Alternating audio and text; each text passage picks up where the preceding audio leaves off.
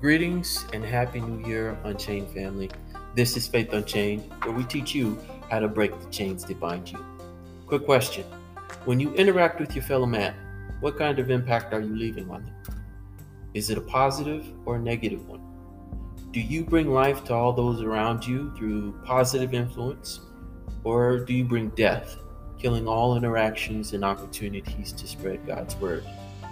Christians, we are called to be a salt and light to the world. Salt, the preservative giving flavor to God's word, and light for all those in the darkness to see.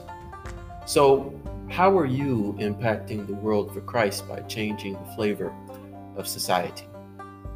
So far this year, we've been hearing all this talk about unity. But what does this unity they speak of actually look like? Because from what I've seen, it's the furthest thing we are from. And on our own efforts, we are no closer to achieving it. It seems like society has replaced true unity with their own version of it, in that they threaten, agree with me, or else. They speak of deprogramming people with different views from them. And it's agree with me or be silenced agree with me or be censored. Politicians, many pastors, and mainstream media have preached that racism has been a big problem in our modern society and a big reason for our divide, feeding people's already warped view of racism. Not that these so called racists think they are superior to other races, but if they differ in opinion, then they are labeled as a racist. Teachers and leaders who are supposed to guide their flock lead them away from what's right and destroy opportunities to reach the lost, shouting things like racism, white privilege, white supremacy, all because they seek to insert themselves, their personal views and opinions, their titles and politics in front of God and His Word. Some teachers and leaders spend their time quarreling with others, telling them that they are the problem and the ones to blame for the division and for the racism that continues in our country. They tell these dissenters to go educate themselves or feel the need to take it upon themselves to educate them as if they knew better. For centuries, Mankind has been educating themselves, believing through their own efforts they would eliminate war, disease, and suffering. Even though technologically we've made advancements, we are no closer today to eliminating those same issues that plagued us yesterday. So then, if you call yourself teachers, leaders, and disciples of the Bible, but your message sounds no different than the rest of the world. Are you then being a salt and light in a world of sinners? If your message assumes your white brothers and sisters, or people who voted differently than you, are white supremacists, have white privilege, or are racist, you are blending in and not standing out. Scripture tells us that the world loves their own, but as Christians, we are no longer of the world. We've been chosen to come out of it, and it hates us because of it. The word has been given to us. The world should hate us as we don't belong, just as Christ didn't belong, being in the world, but not of the world. These people say they love God, but their actions prove them liars, as their message is packaged for people that look like they do, that believe as they do, and say what it is that they say. You are salt that has lost its flavor and been rendered useless, and lights trying to remain hidden but are meant to be seen, and through example shine out for all to see. We have politicians, preachers, and teachers, and media speaking to us of a unity that they do not know and a love that they themselves have never received. So, what if you had the gift of prophecy?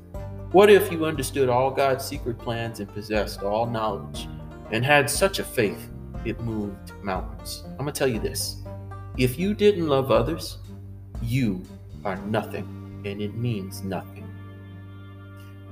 We are commanded to love one another in the same way Christ loved us. However, with many never having received God's love, how can we give it? Hmm? The love the people of this world speak of is selfish and self serving and is not the love of God. The love of God requires us to stand apart from the world. God's love is patient and kind. It isn't jealous, boastful, proud, or rude. It doesn't demand its own way. It isn't irritable or keeps records of wrongs.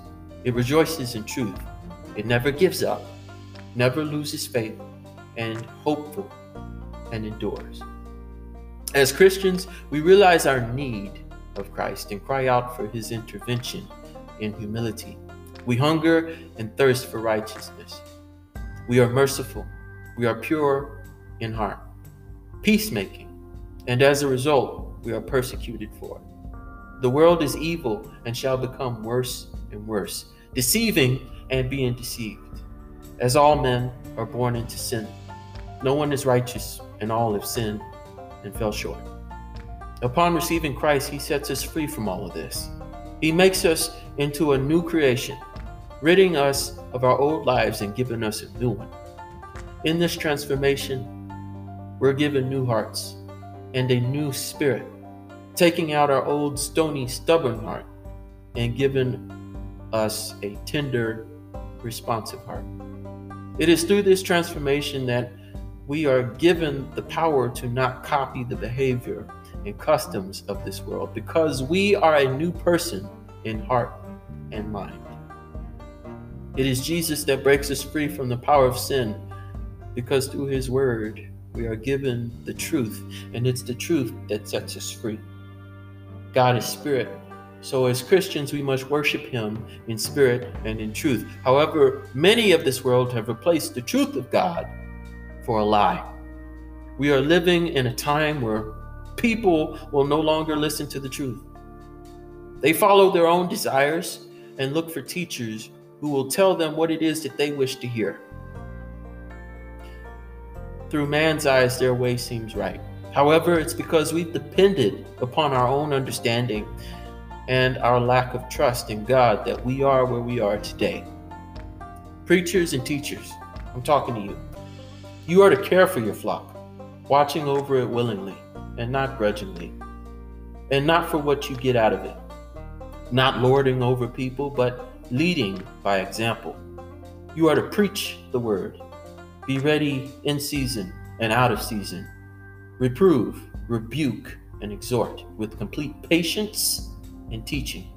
However, instead of doing this, many elders and disciples are quick to anger, quarreling with those weaker in faith who know no better.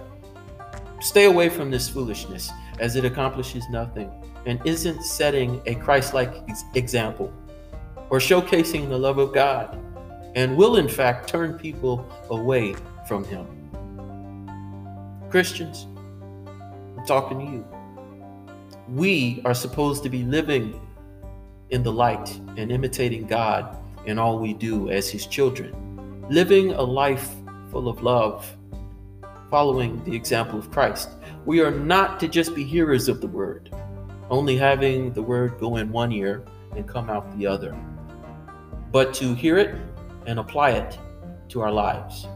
We are to keep putting into practice all we've learned and received from Christ by his example. Then the peace of God will be with you. Jesus tells us he is the vine and we are the branches. If we remain in him, we will bear much fruit. For without him, we cannot have love, joy, peace, patience, kindness, goodness, gentleness, faithfulness, or self control. This is the kind of love that we should be putting on display, as this is the kind of love that binds us all together in perfect harmony. and those are not my words. If this message is speaking to you, and you've never received this love but want to, it's just that you don't know how or where to start, then really quick, repeat after me Lord, I realize that I'm a sinner who's in need of saving. Please forgive me, come into my life, and cleanse me of my unbelief.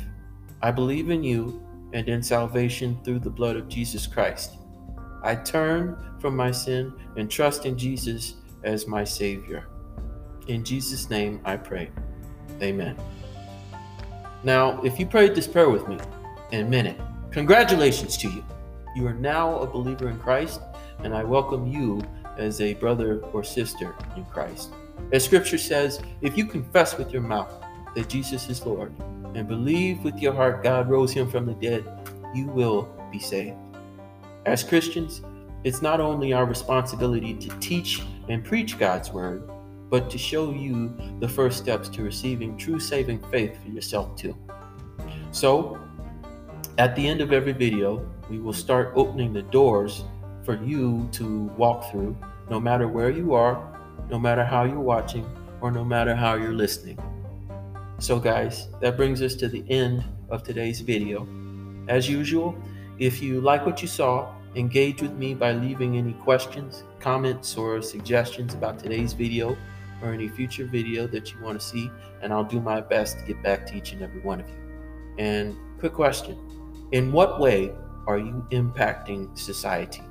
Are you bringing life or death through your impact?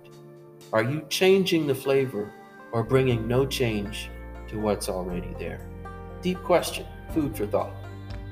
If new, please subscribe and hit the notification bell beside that subscribe button so you stay updated to any time I upload a video. Like this video because each like helps us to get seen by more viewers like yourself. And please share this video and our content with all of your friends and your family. Whether you have Facebook, Instagram, Twitter, or even an email, then you have the capability of sharing this content with everyone that you know. Always remember, it's the truth of God that sets us free, but it's the lie that keeps us in chains. Guys, this is Faith Unchained, where we teach you how to break the chains that bind you. Until next time, you guys take care.